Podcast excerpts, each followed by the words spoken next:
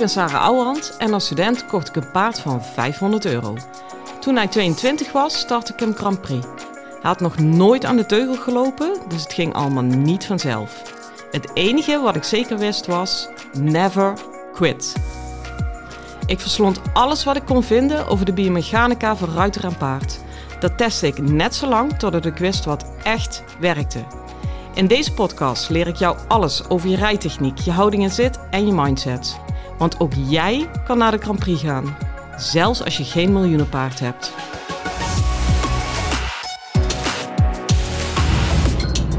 Hey lieve paardenmensen, ik uh, ben op de terugweg van mijn tweedaagse in uh, Noord-Holland. Dus ja, hoe lang is dat rijden? Twee uur, twee uur en een kwartier. Ik pak altijd een kwartier extra voor uh, tanken en rechtsrijden, want ik ben zo'n fervente rechtsrijder.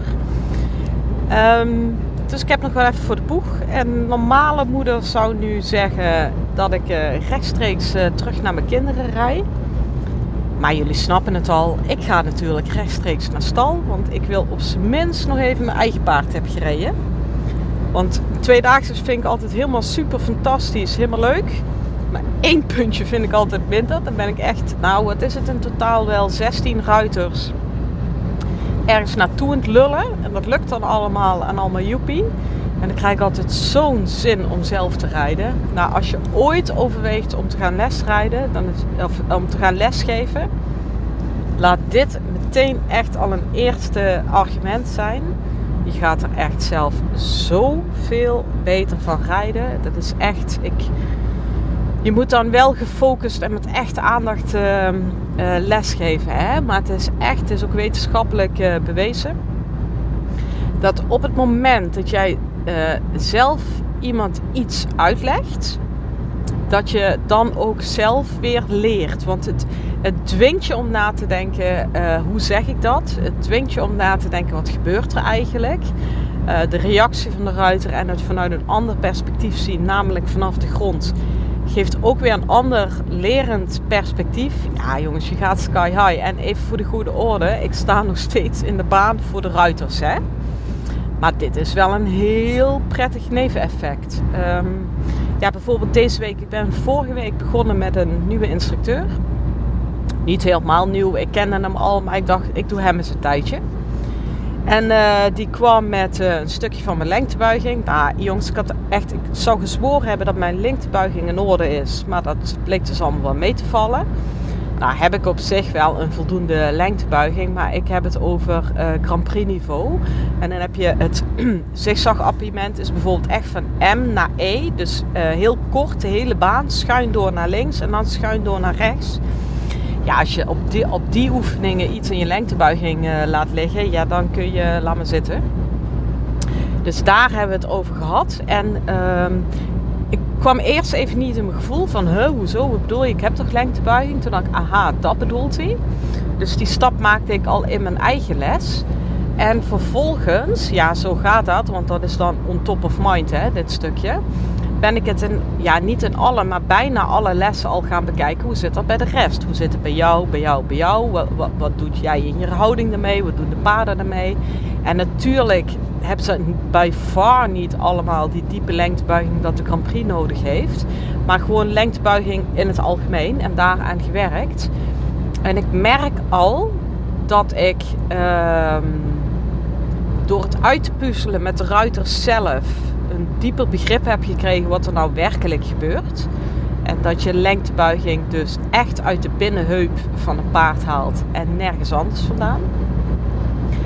Um, maar ook, het heeft me ook gedwongen omdat ik er veel mee bezig ben geweest. Nou, nu is het dus on top of mind in mijn eigen rijden op dit moment. Want je hebt ook nog heel vaak, dan heeft een instructeur iets verteld of uitgelegd. En dan zeg je, oh ja, shit, ik heb er niet meer aan gedacht. Of ja, als ik eenmaal ben het rijden, dan denk ik er niet meer aan. Maar ik ben nu de week na mijn les al zoveel met lengtebuiging geweest. Want ik heb uh, in totaal al drie clinics gegeven deze week. Waarin ik dat overal heb doorverweven. Ja, één ding weet ik zeker. Als ik dadelijk opstap, is het top of mind. En natuurlijk het echt in de praktijk brengen. Je moet toch wel je meters maken. Maar het, ja, weet je, het is, ik vind het fascinerend. Dit is nou echt elkaar versterken. De instructeur versterkte leerling. Dat is hoe het in de first place moet zijn. Maar als je goed kijkt en als je het hebt over een gezonde verhouding, instructeur-leerling, versterkt de leerling ook weer de instructrice. En ik ben zelfs al zover, als ik merk dat dat niet meer zo is. En dat is niks ten nadele van die mensen, want ik vind ze nog steeds hartstikke leuk en aardig. Maar als het in de processen niet meer zo loopt, dat ik denk, nou, ik begin me eigenlijk af te vragen, maak ik in de first place jou nog wat sterker? En ik begin te merken, jij begint mij niet meer uh, ja, sterker maken. Ja, eigenlijk te voeden, als ik het zo zeg.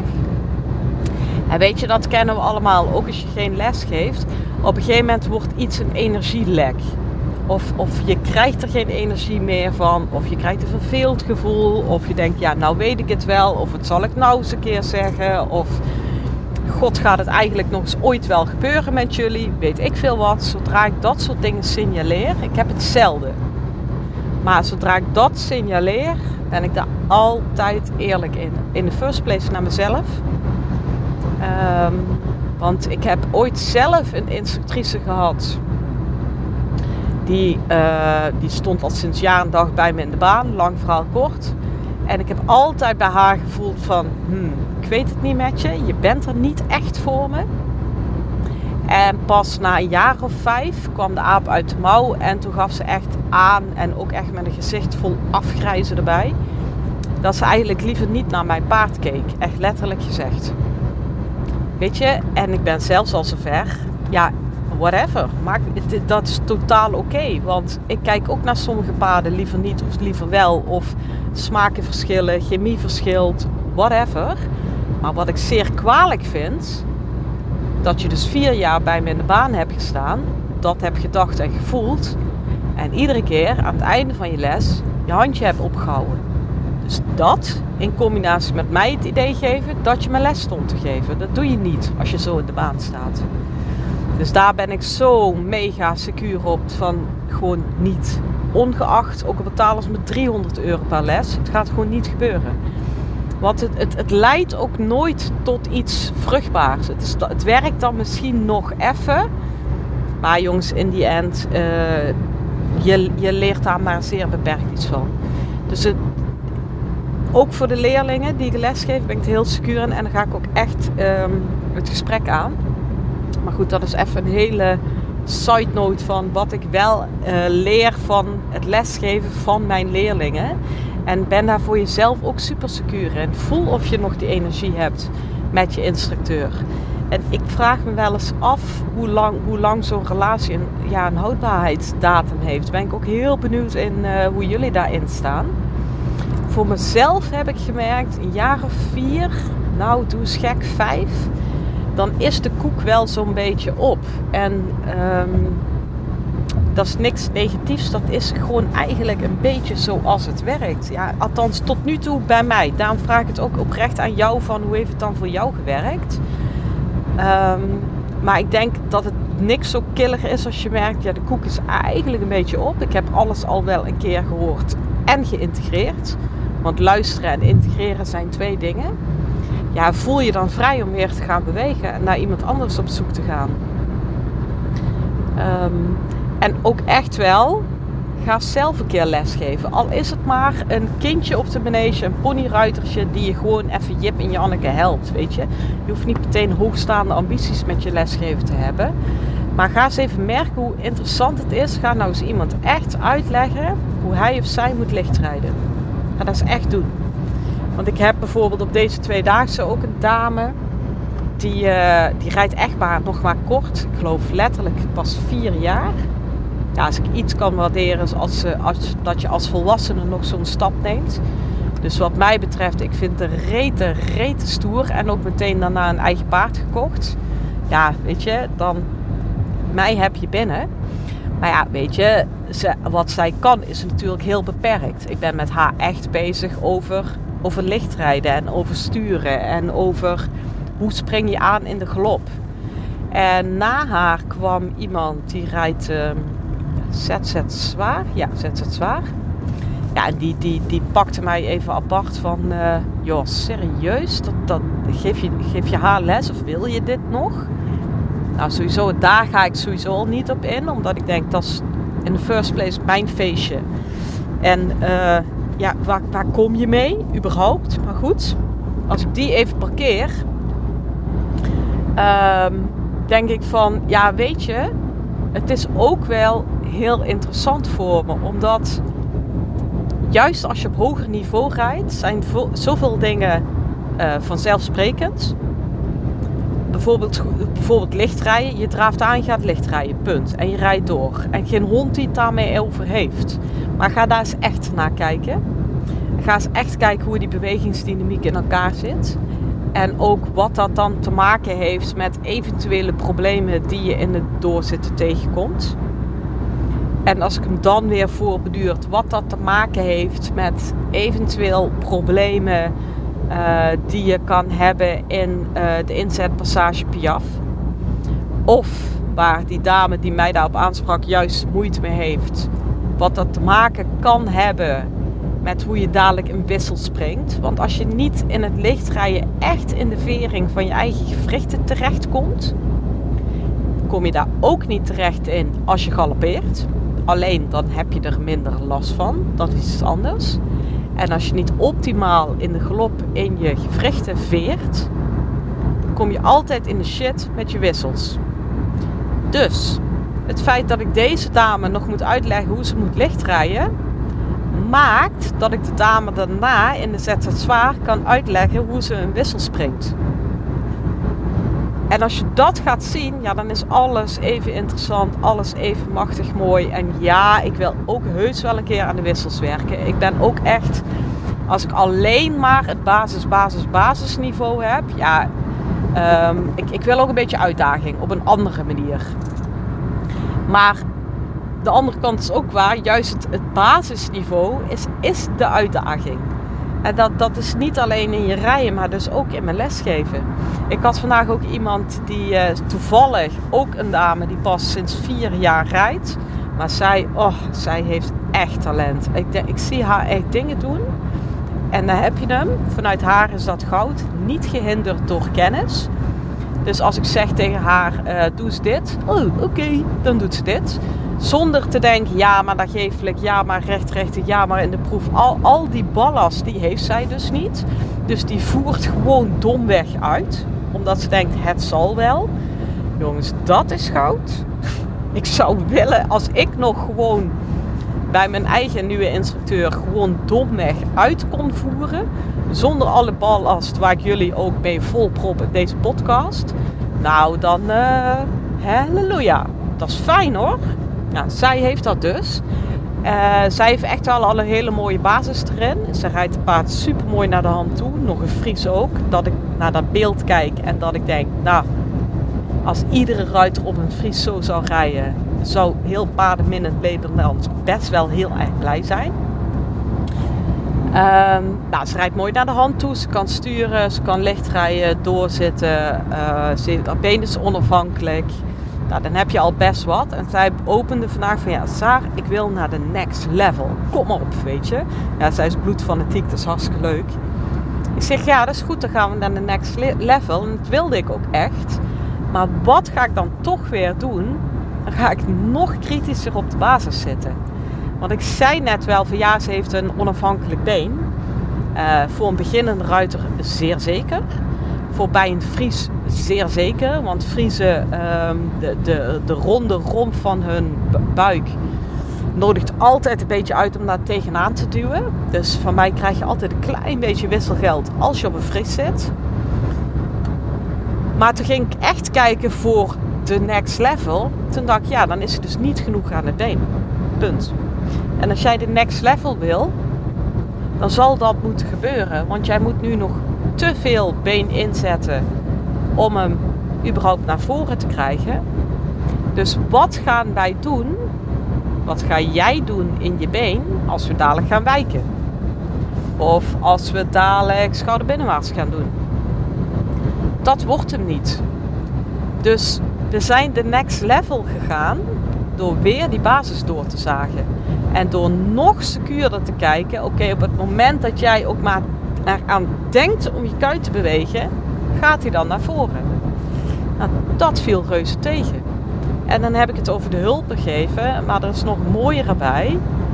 Op het moment dat jij je hulp echt afhaalt, blijft hij dan doen wat hij doet of verandert het? In dit geval gewoon het hele simpele voorbeeld van voorwaarts rijden. Ze had hem op zich heel mooi naar voren. Uh, voor een flegmatiek uh, Fries was dat al heel knap. En toen dacht ik, en nou wil ik voordat wij naar de next level gaan, zoals zij het noemt, wil ik check, check, dubbel check. Of je geen rotzooi vanuit de basis meeneemt naar de next level. Dus zij zat op zich al stil en ik heb er toch nog een keer gezegd: Oké, je zit mooi stil, maar ik wil dat je nu nog een keer bewust je hele lichaam loslaat. En dat deze, en hij viel prompt compleet van het been af. Dat ik, ja, nou dan hebben we dus toch weer een stukje te pakken. Dat hij dus toch net niet op zijn eigen benen loopt en dus net wel op jouw benen. Dus voordat wij gaan wijken, schouder binnenwaarts een hele zantenkraam, wil ik dat dit stukje is opgelost. En dus in die les heb ik weer alleen maar op, reageert hij echt op je been? Als je je hulp eraf haalt, uh, blijft hij dan lopen, et cetera, et cetera. En het mooie is dus, we hebben een les, de next level gehad. Whatever the next level is. En toch hebben we niks anders gedaan dan al die lessen daarvoor. Snap je dat? En ik weet, kijk, uiteindelijk moet je natuurlijk wel een keer gaan wijken en schouder binnenwaarts. Maar ik weet als ze dit nou thuis gaat regelen, de volgende keer kop ik dat wijken in. En dan is hij altijd heel enthousiast. Dan zegt ze, ja Sa, bij jou gaat altijd alles vanzelf.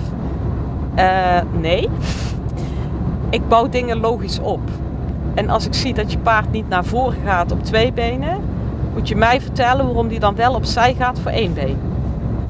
Ja, en dan kun je Jan Boerenfluitjes super simpel noemen, maar zo werkt het. En uh, dat is precies hetzelfde met mijn lengtebuiging uit mijn eigen les. Um, ik had, dat is het omgekeerde, dat is eigenlijk heel mooi. Ik had impulsverlies in dat scherpe appiëment. En dan merk ik toch weer, daar betrap ik me op, ik ben ook maar een mens, dat ik toch een beetje een concessie doe van ja, het is ook wel een heel scherp appiëment. En ja, het is voor hem ook moeilijk. En ja, ik ben al blij als ik de overkant haal. En weet je, ik, ik, ik creëer gewoon wat wisselgeld met die gedachten. Terwijl bij mij was het super simpel. Hij had dus net niet voldoende lengtebuiging. En bij mij was het dus wel omgekeerd als hij niet opzij gaat voor één been, wat dus te weinig was bij mijn paard, waarom zou hij dan wel vooruit gaan op twee benen in het appiëment? Dus we hebben lengtebuiging, lengtebuiging, lengtebuiging. En toen zei mijn instructeur en geef nu eens gas. Ja, dat lukte natuurlijk. Want de hulp is de hulp. En ik zit nou heel erg scherp op de hulpen. Daar heb ik bij meerdere mensen op gezeten. Maar wat ik mega belangrijk vind, dat je daarin meeneemt in je achterhoofd. En dat heb ik al eerder gezegd, dat ga ik waarschijnlijk nog honderd keer zeggen. Ik schuw grote hulpen niet. Lompe hulpen wel, grote hulpen niet. Maar daar zit iets bij. Dat je daarna ook groot loslaat. Want als je bijvoorbeeld als je paard niet aan het been geeft en je geeft een trap of schop of een duidelijke beenhulp, als ik dat politiek correct moet zetten, zeggen, en hij gaat naar voren en je knijpt dan nog een keer na met je been alsof je wil zeggen en je blijft wel lopen, ja, dan zit je alleen maar te schoppen. Maar als jij een grote beenhulp geeft, hij schiet naar voren en je laat acuut je been los, dan geef jij een grote beenhulp. Snap je? En uh, het is zo ontzettend waardevol om bij jezelf te checken: laat ik na een hulp echt los? Ik heb heel hard gewerkt met de mensen deze tweedaagse op twee dingen. Als je een hulp geeft, in de first place, daar zijn de mensen nog wel mee bezig. Reageert je paard. Maar voor mij komt daar nog iets achteraan. En dan ga je heel subtiel rijden. Het moment dat je paard inderdaad reageert, laat jij dan ook los. En die wordt vaak vergeten. En dat maakt voor mij echt het verschil tussen lomp rijden en subtiel rijden. dan, dan zie je ook heel duidelijk aan die ruiter dat hij, dat hij een plan heeft in zijn hulp. Want als ik een grote hulp geef, een grote beenhulp, hij schiet naar voren en ik laat meteen mijn been vallen, dan kan iedereen vanaf de kant zien, oh ze is met die beenreactie bezig. Uh, terwijl als je dan nog een keer naknijpt en nog een keer nadrijft met je been, dan, dan sta je te kijken dat je denkt, ja wat wil je nou? Hij gaat naar voren en je blijft bezig. Het is gewoon niet tof. Het is niet tof om naar te kijken en het is niet tof als je het paard bent. Nou, wat wel tof is, dat alles zo gruwelijk samenhangt en mooi in elkaar grijpt. En dat het gewoon, ja, als je het over synchroniciteit hebt, dat ik dan weer een parallel zie tussen mijn eigen lessen, lessen die ik heb gegeven en weer helemaal terug. Ook dat is de reden waarom ik nu in één rechte lijn naar stal ben om mijn paardje te gaan rijden. heb ik, ik heb ook gewoon mijn rijbroek daarvoor in mijn koffer gedaan. Hè. Ik denk eerst naar paard, dan naar huis. Dus uh, ik wens iedereen die luistert heel veel um, goed met deze tips en ideeën. Neem even mee wat voor jou prettig is. Gooi over je schouder wat niet bij je past. Maar ik wens je hoe dan ook een hele fijne dag veel plezier met je paard. Hoi! Lieve ruiters, dit was hem weer voor vandaag. Waardeer je mijn tips? Geef me sterren op Spotify en iTunes. Dat voelt voor mij als een dankjewel. En geef je paard een knuffel van me.